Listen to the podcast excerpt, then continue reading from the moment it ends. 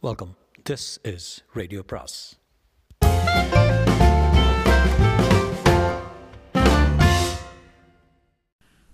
அனைவருக்கும் அன்பு வணக்கம். சுஜாதாவின் மற்றொரு சிறுகதை. சிறுகதையின் பெயர் இளநீர். இளநீர். இந்தியா ஏதோ ஒரு ஊர் ஒரு தினத்தின் முற்பகல். ஊரின் கடைகள் எல்லாம் மூடியிருந்தன. சுவர்களில் புதிய கசியும் சிவப்பில் அவர்களை கொல்லுங்கள் என்று பெரிதாக கோணலாக எழுதியிருந்தது. தெருவில் ஆரவாரம் எதுவும் இல்லை. அமானுஷ்யமான மௌனம் வீடுகளின் ஜன்னல்களும் கதவுகளும் மூடப்பட்டு கிறிஸ்துவ வேதத்தின் ஜட்ஜ்மெண்ட் தினம் போல் இருந்தது. ஒரு ஜீப் ஆரவாரித்து கொண்டு வந்தது. அதன் மேல்பாகம் திறந்திருந்தது. அதில் சுமார் பதினைந்து பேர் நின்று கொண்டும் ஸ்திரமற்று உட்கார்ந்து கொண்டும் அடைந்திரு அடைத்திருந்தார்கள். ஜீப்பை ஓட்டிய இளைஞனின் வாயில் சிகரெட் தொங்கியது. நெற்றியில் கைக்குட்டை கட்டியிருந்தான். அனாவசிய வேகத்தில் அதை ஓட்டிக் கொண்டிருந்தான் அடிக்கடி கியர் மாற்றிக் கொண்டிருந்தான். சுருண்டு எழுந்த புகைப்படலம் பின்தொடர ஆர்ப்பாட்டமாக சென்று கொண்டிருந்த அந்த வண்டிக்கு இலக்கே எதுவும் இல்லாத இல்லை போல் இருந்தது. நேராகச் சென்று நின்று ரிவர்ஸ் அடித்து மறுபடியும் ஆரவாரமாக சென்றது. ஜீப்பின் நடுவில் ஒருவன் மூங்கில் கம்பில் ஒரு பெரிய கொடி பிடித்துக் கொண்டிருந்தான். கொடி காற்றில் துடித்து ஆடியது. அவன் அருகில் மற்றொருவன் கொஞ்சம் தலைவன் போல இருந்தான். கையில் ஒரு ரைஃபிள் வைத்திருந்தான். அதை வானத்தை நோக்கி சில தடவை சுட்டபோது மரங்களில் இருந்து பறவைகள் படபடத்து விலகின. அவர்கள் யாவரும் ஜால்ராக்களும் டப்பாக்களும் சலங்கைகளும் இரும்பு சாதனங்களுமாக ஆர்ப்பாரித்துக் கொண்டிருந்தார்கள். வெற்றி வீரம் ரத்தம் போர் போன்ற வார்த்தைகள் உபயோகித்து கத்தித் தொண்டை கம்மி போயிருந்தார்கள். அவர்கள் அவ்வளவு தூரம் தெருவில் சத்தமிட்டு சத்தமிட்டும் அந்த கதவுகள் திறக்கவில்லை அந்த ஜனங்கள் வெளிவரவில்லை. சிறிய ஊர் என்றான் ஒருவன். பயந்து கொண்டார்கள் என்றான் இன்னொருவன்.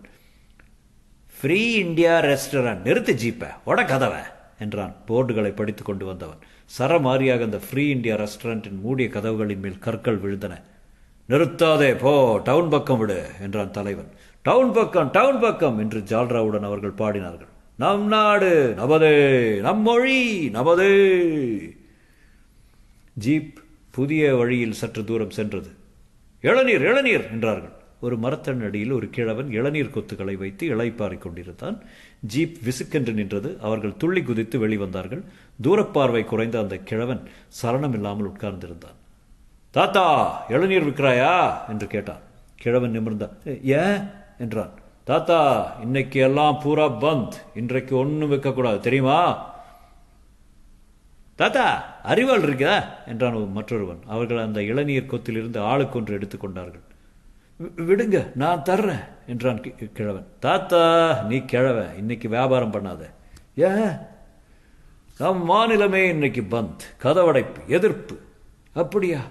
இளநீரை கொடுத்துருங்க எனக்கு கணக்கு தெரியாது.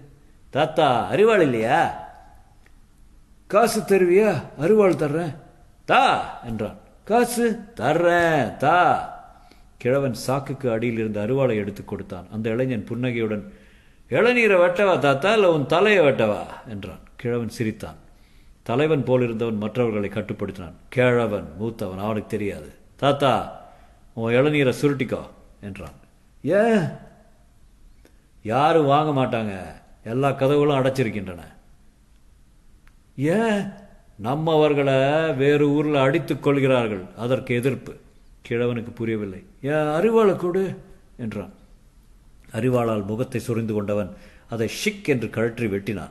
எப்படித்தான் வெட்ட வேண்டும்? என்றான். எல்லா கைகள் போதும் என்று ஒருவன் மானசீகமாக கழுத்தை நெறித்தான் எல்லா விதத்திலும் நமக்கு அந்நியாயம் எண்ணிக்கையில் நம்ம பாஷை பேசுபவர்கள் தான் அதிகம். சென்சஸ் தப்பு பொய் அப்புறம் அவர்கள் குண்டர்களை வைத்து நம்மை பிடித்தால் நாம் அவர்களை அடிக்க எவ்வளோ நேரமாகும்?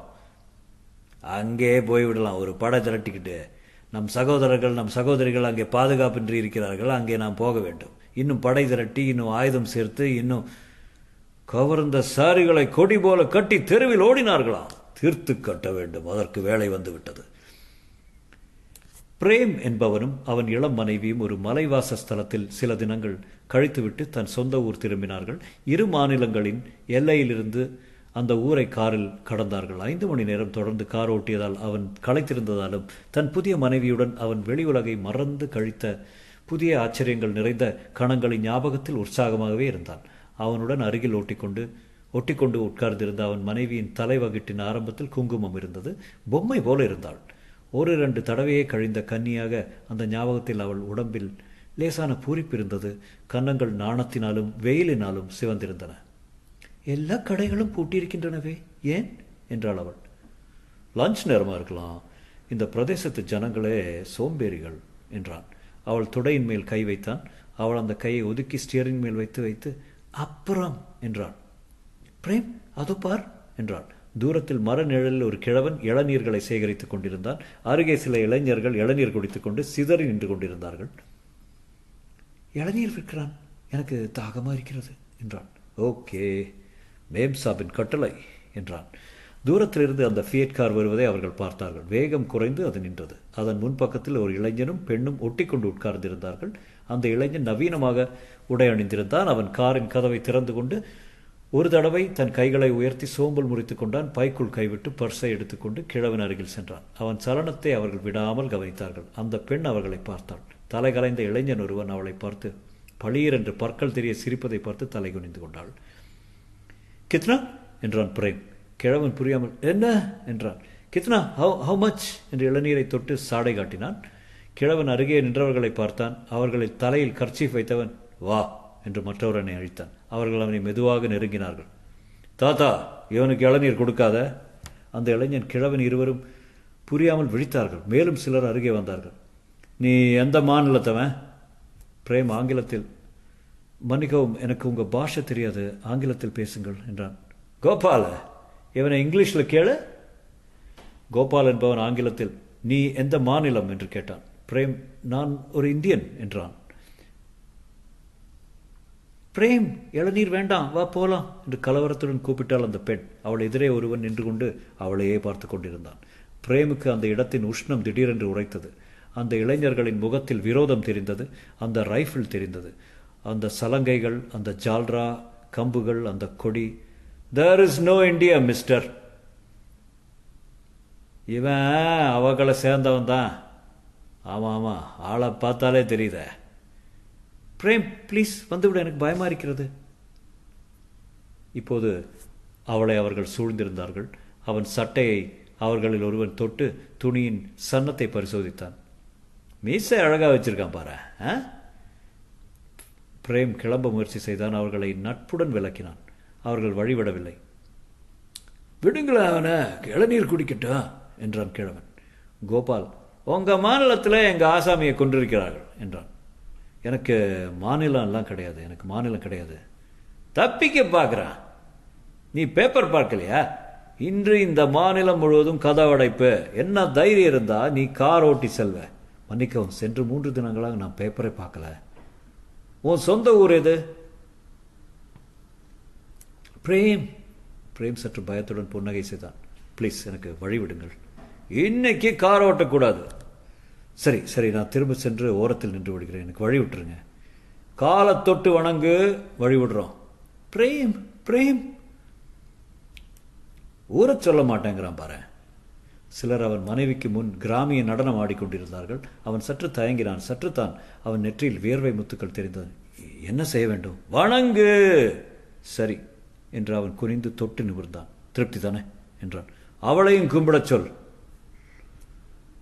உன் மனைவியும் வணங்கச் சொல்லு. அவர்களில் சிலர் காரின் அருகே சென்று அதன் கதவை திறந்து வா வெளியே! என்று அவளை அவளிடம் கத்தினார்கள். அவள் பயந்து சீட்டின் ஓரத்தில் ஒதுங்க முற்பட அந்த ஜன்னல் வழியாக முகங்கள் தெரிந்து சிரித்தன. ஒருவன் அவளை மார்பில் தொட்டான். அப்போது அந்த இடத்தில் திடுமன எரிமலை வெடித்தது. அந்த இளைஞன் திமிரி விலக்கிக் கொண்டு விடுவள என்று கார் அருகே ஓடி அவர்களை தள்ளினான். அவர்கள் அவன் சட்டையை பிடித்தார்கள்.